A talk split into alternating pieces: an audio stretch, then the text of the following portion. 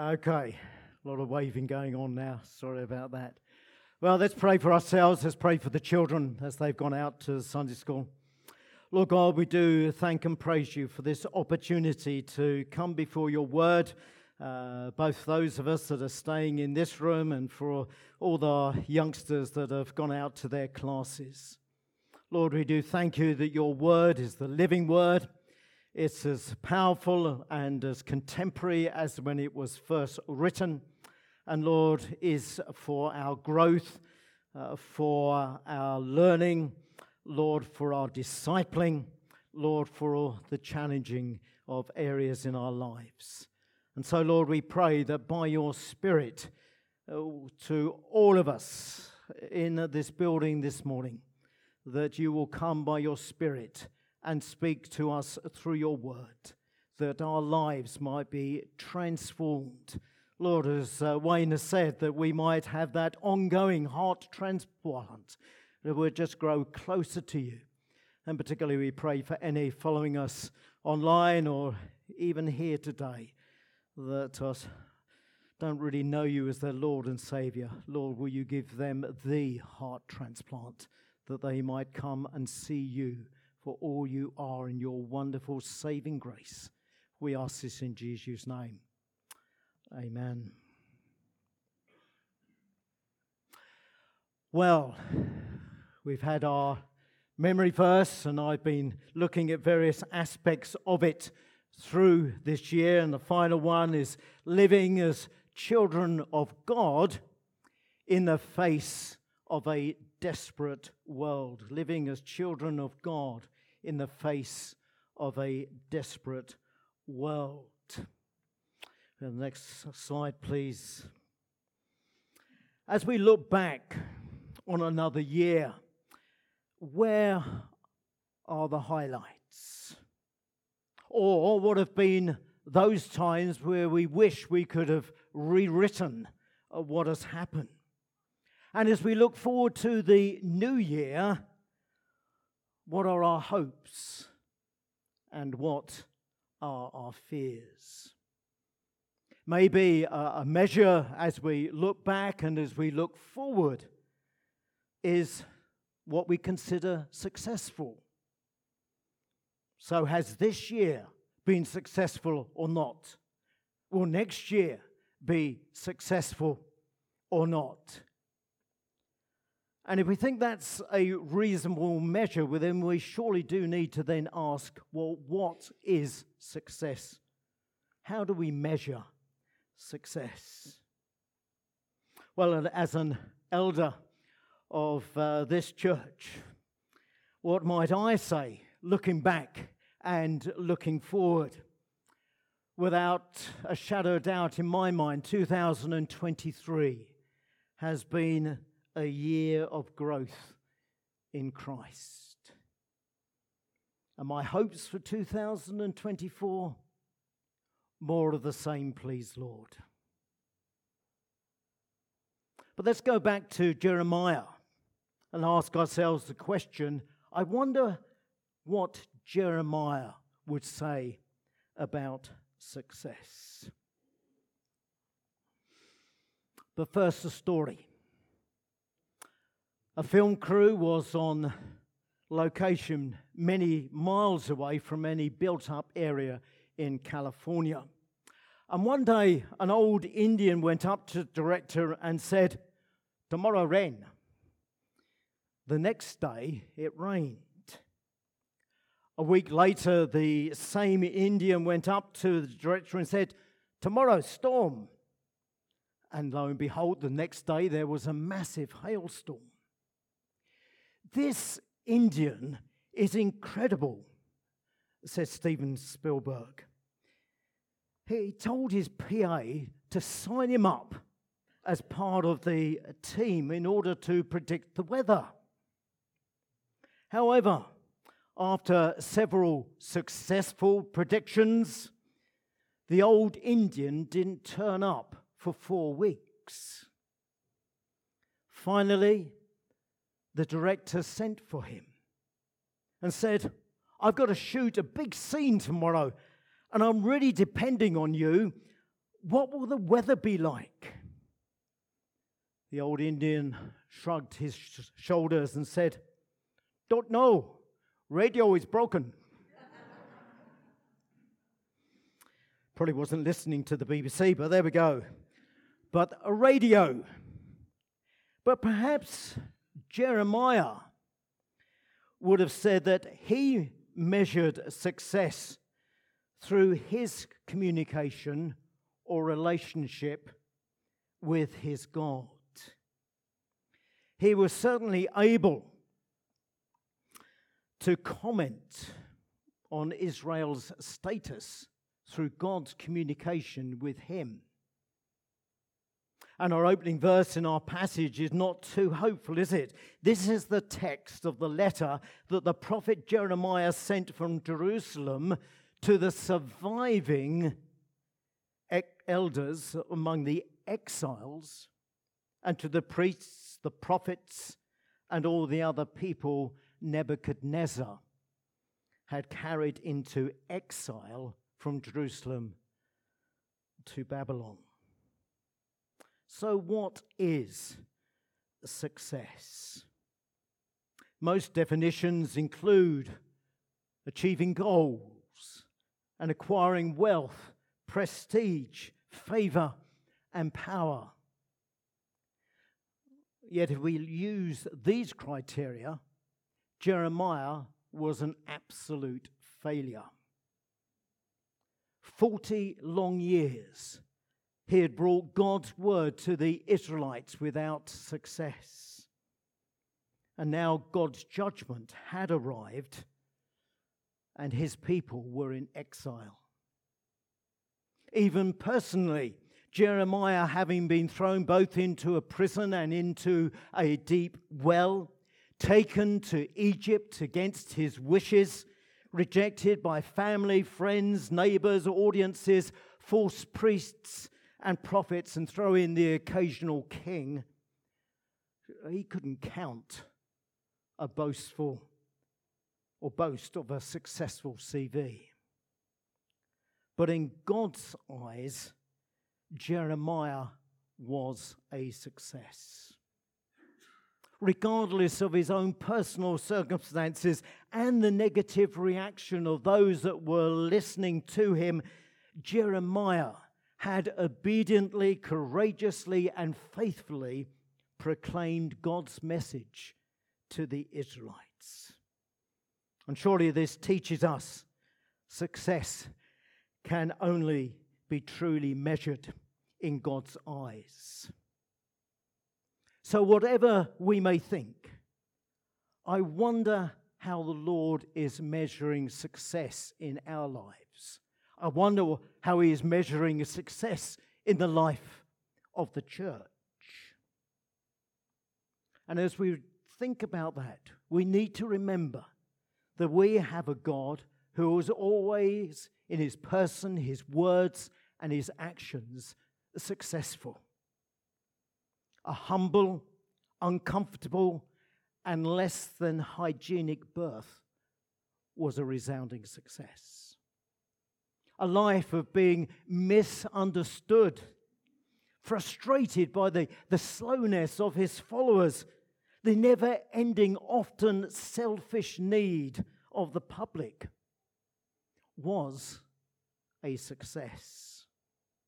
A horrific, painful, and shameful death as a criminal on a Roman cross of crucifixion was a success.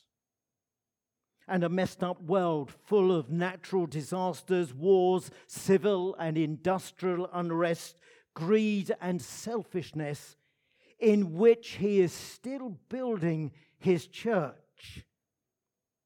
His plans are, and always will be, successful. Yet what do we see? How good is our radio reception with God? So, first point, living in a desperate world. One of the contextual reasons we believe for the early closure of the church plant in Epsleet, where Lucy and I were involved before coming here to Ashford, was that the residents could not see their need. Ownership of a new house or flat, check. Starting a family, check. Living outside the M twenty-five overlooking green fields, check. A fast train link to Jer- uh, London, check. A brand new school, check. Living next door to Blue Water, check. Need? What need? We're okay, thank you very much. And then we factor in what the Bible tells us, that everyone Everyone is blinded by the god of this age to God and his word. We must therefore conclude, need? What need? They. Once upon a time, we couldn't see any need. And how frustrat- how frustrating is it when these same people reading the newspapers, watching the news, facing massively high mortgage repayments or rents, facing smelly nappies and sleepless nights. Sorry, guys, for those that are just going through that. Traffic jams on the A two heading towards the M twenty-five and coming right up to date. You can't get on the train because you can't get through the tunnel underneath the Thames because it's flooded on your way to London. These people still cannot see their desperate need and that of the world around them. Thank you, Ollie. God, through Jeremiah, could not be blunter and clearer as he speaks to his people, verses seventeen to eighteen. Yes, this is what the Lord Almighty says. I will send the sword, famine, and plague against them, and I will make them like figs that are so bad that they cannot be eaten. I will pursue them with the sword, famine, and plague, and will make them abhorrent to all the kingdoms of the earth, a curse and an object of horror, of scorn and reproach, among all the nations where I will drive them.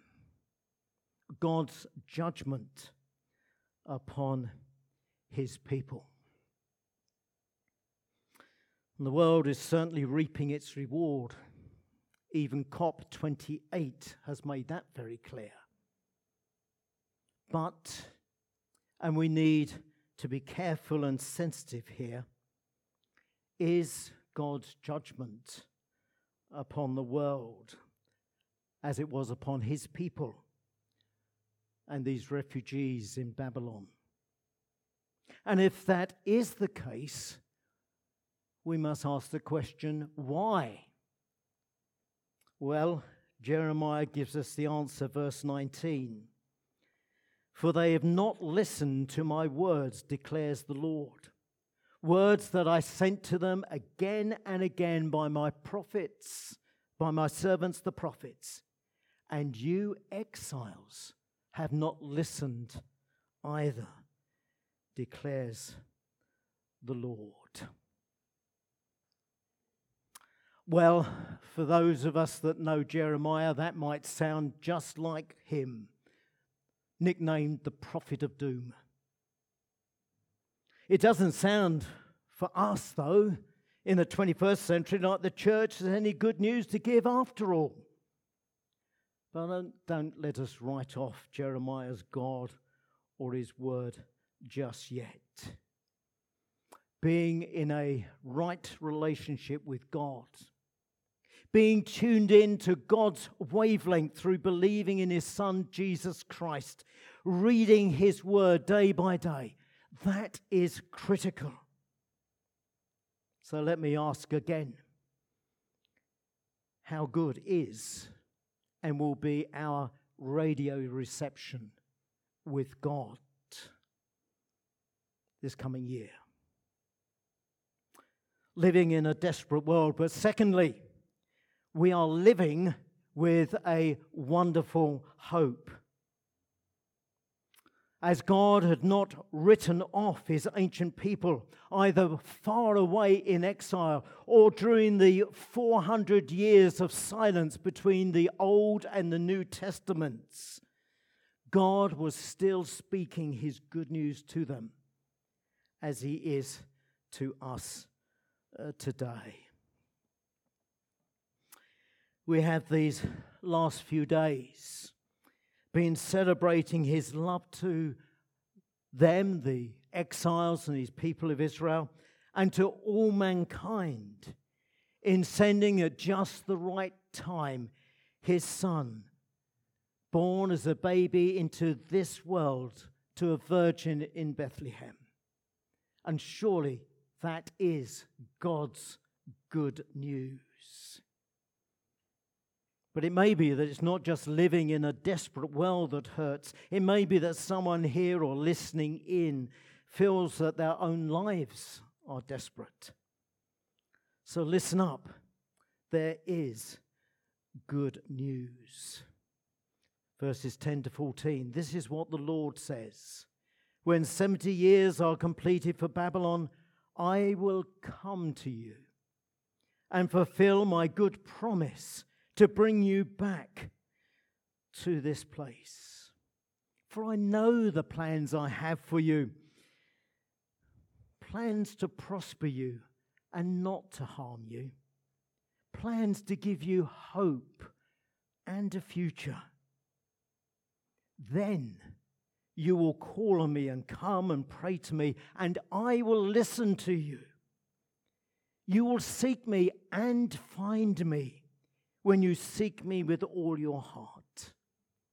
I will be found by you, declares the Lord, and will bring you back from captivity.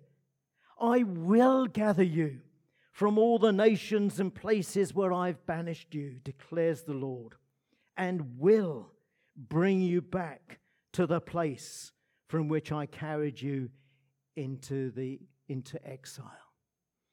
Now, I know that several here, including myself, this is one of our favourite Bible passages. And why not? It is a message full of hope for the future. Success is promised. And surely to those reading these words some six hundred years before Christ's birth, and in a foreign land among strange people, customs and gods, these words surely must have been simply amazing to them.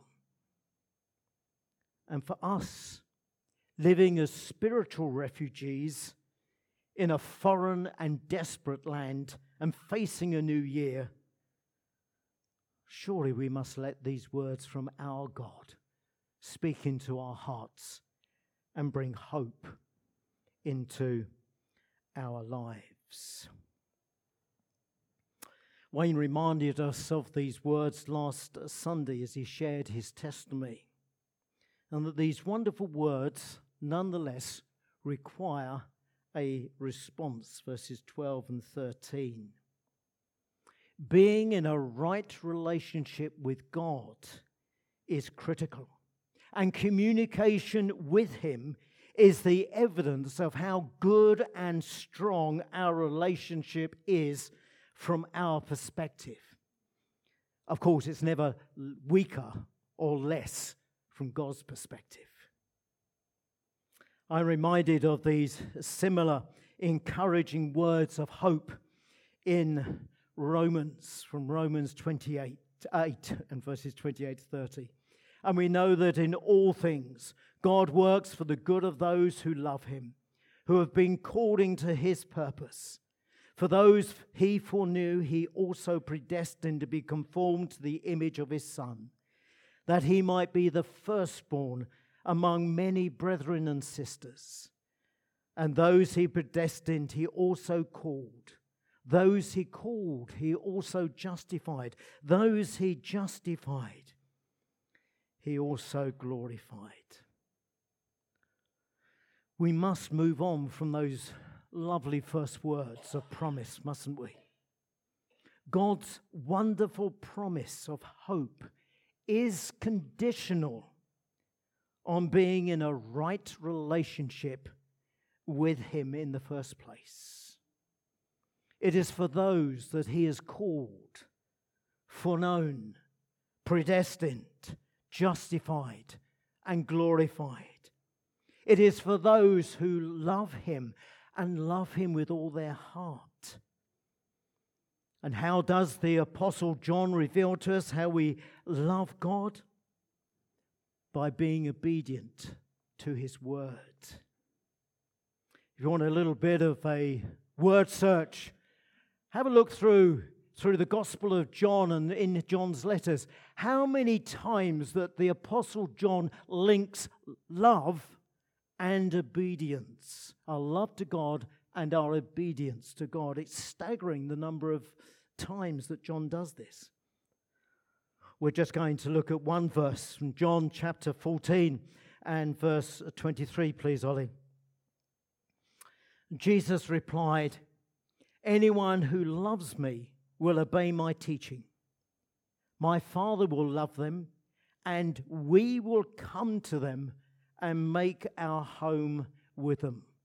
I chose that one out of the numerous verses because, in my mind, it really ties in with this passage in Jeremiah. If we love and obey the Lord, if we're listening to him, he will come to us. And here in Jeremiah twenty-nine, these words of hope in a desperate world should cause us to respond by seeking him and calling on his name. We need to seek him out. We need to call on him in prayer. And then we will receive even better and greater gifts than prosperity and security. We will enjoy the gracious gifts of a listening Father. We will enjoy the gracious gifts of a God who will find us no matter where we are and what our present circumstances are and will be. A former godly pastor, Samuel Rutherford, once told his congregation, "Whenever I find myself in the cellar of affliction, I always look about for the wine." So let's look for this good and tasty wine. And let's be encouraged by these great and precious promises. God will come to us. God will fulfill his promises. He will bring us home. He will gather us together in his presence. This same God has got, got good plans for us, not to harm us. He's got plans to give us hope, plans to give us a future, plans if we're already believing in him through trusting in his Son Jesus Christ, we can enjoy now, let alone going into the future. We might be living in a desperate world, but we are living in hope, the hope that is in our God and Saviour. And we have a future, an eternal future in his presence among his people. That is our hope. And we need to remember these great and precious promises for whatever lies ahead. And even as we look back, to be encouraged to think, wow, God really was in those circumstances. He has been with Dawn and Graham. He has been with Wayne and Carmen as we've listened to their testimonies over these last few weeks. And if we remember all those testimonies shared on our WhatsApp group, God has been there. He's never going to change. And he's our confidence as we look forward. Promises of hope, conditional on our relationship uh, with God.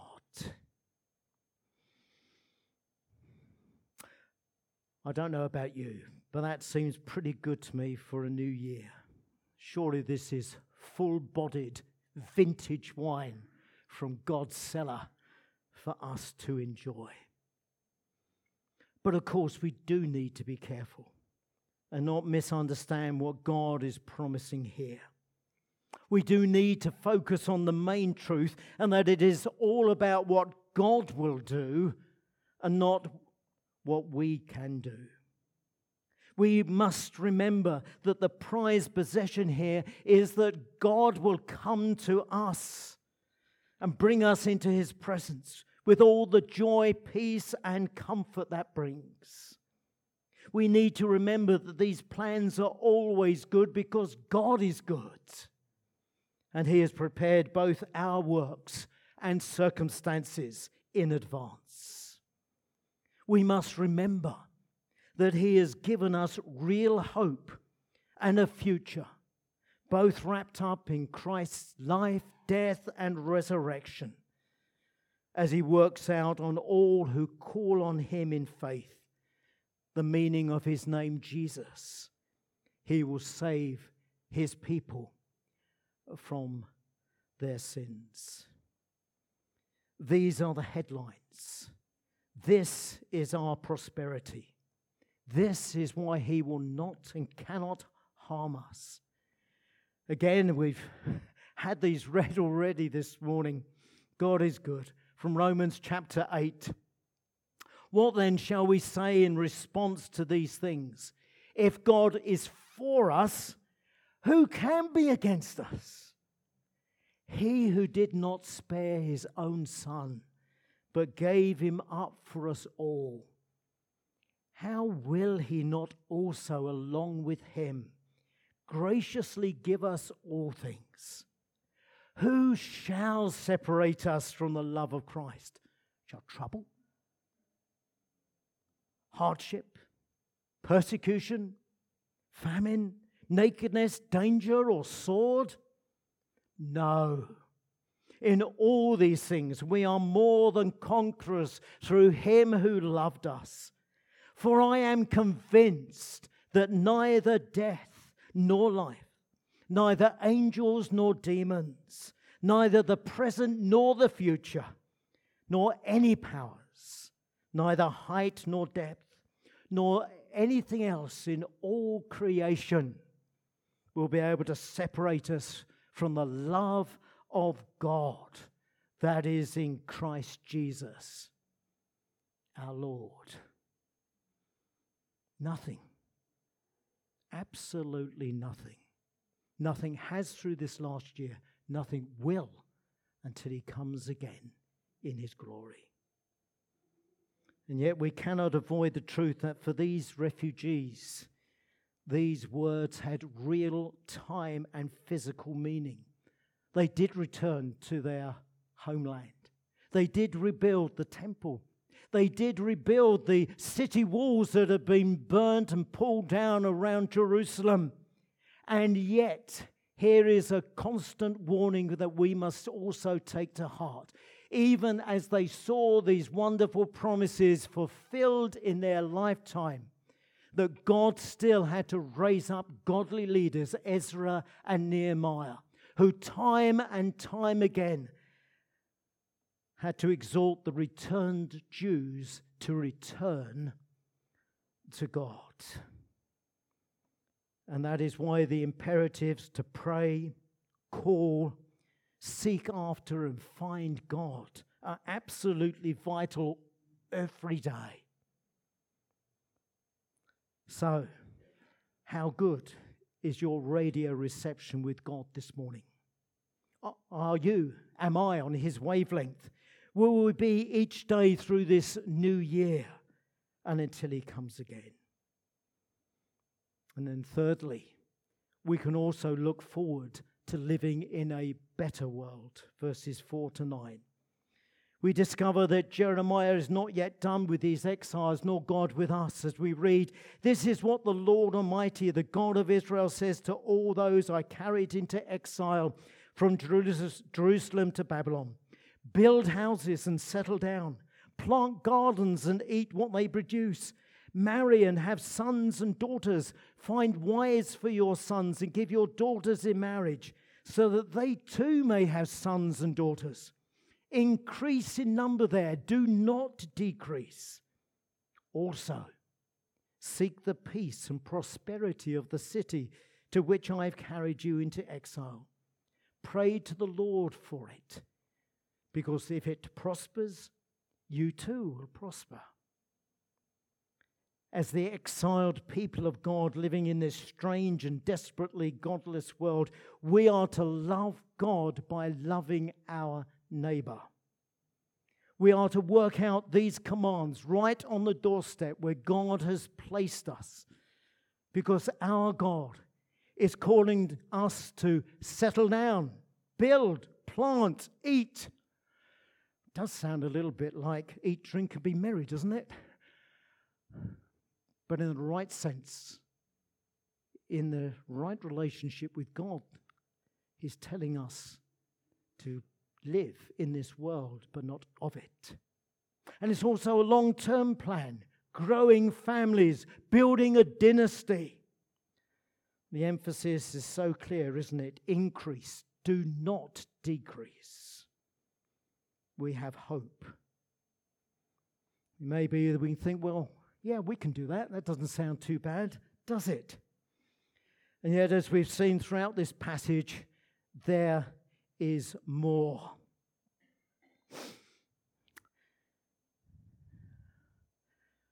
We are to pray for the peace and well-being of the people where God has placed us. Now, let's think about this. First command might have been quite easy, although perhaps a little strange.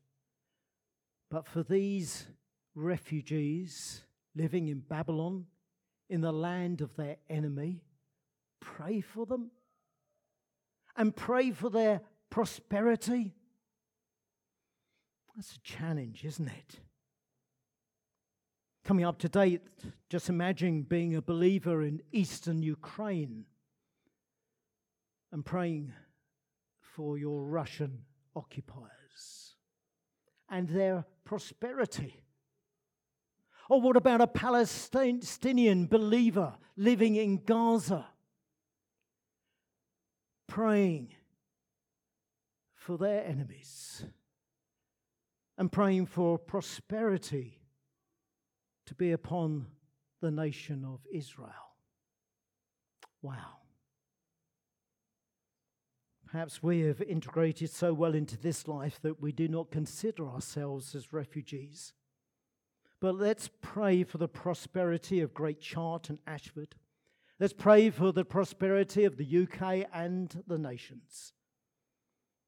And let's remember, and surely this is also a wonderful encouragement, as we pray and as God answers, so He promises that we too will be able to enter into that prosperity. Surely that doesn't sound too bad, does it? Yet again, imagine what this would have meant for these exiles. I think we are being challenged here to enjoy the life God has given us, but to hold it lightly. It is not our home. We are just a passing through, as the spiritual song has it. And perhaps we need to think of those who we don't get on well with. Maybe those we consider our enemies. And are we being challenged this morning to pray for their prosperity? And I think of those on the front lines of uh, spiritual combat, especially our teachers, for example. And maybe here again is a challenge for them. So, how good... Sorry, Ollie, you need to go and run through this slide. How good is our radio reception with God in this area? Are we listening in with a clear and strong signal? Because we are reminded that there are other radio stations. Verses eight to nine, Jeremiah says, "This is what the Lord Almighty, the God of Israel, says. Do not let the prophets and diviners among you deceive you. Do not listen to the dreams you encourage them to have. They are prophesying lies to you in my name. I have not sent them, declares the Lord. So let's be careful that we are listening to God's truth and not other words from false teachers. So we close with our application this morning.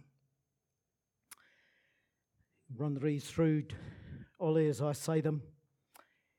How are we to live as children of light in a desperate world? We are to recognize the world and its great need for what it truly is. Secondly, we are to remember God's great and precious promises and live with real hope and peace. And thirdly, we need to respond in seeking God and His glory as we pray for the helpless and hopeless that we live among. And the God who makes these great and precious promises is the same God that Paul speaks of in his letter to the Ephesians. And I'm going to close with these lovely, wonderful wor- words that we're hopefully getting so familiar with now. Now to Him who is able to do immeasurably more than all we can ask or imagine, according to His power that is already at work within us, to Him be glory in the church and in Christ Jesus throughout all generations, forever and ever. Amen. Brothers and sisters, we've had a good year with the Lord, and I pray that we will continue to rejoice and give thanks for all His goodness and faithfulness to us. But let's go forward into this new year with that same hope. We're living in a desperate world, but we are living with a hope, and we can pray for a better world for His glory.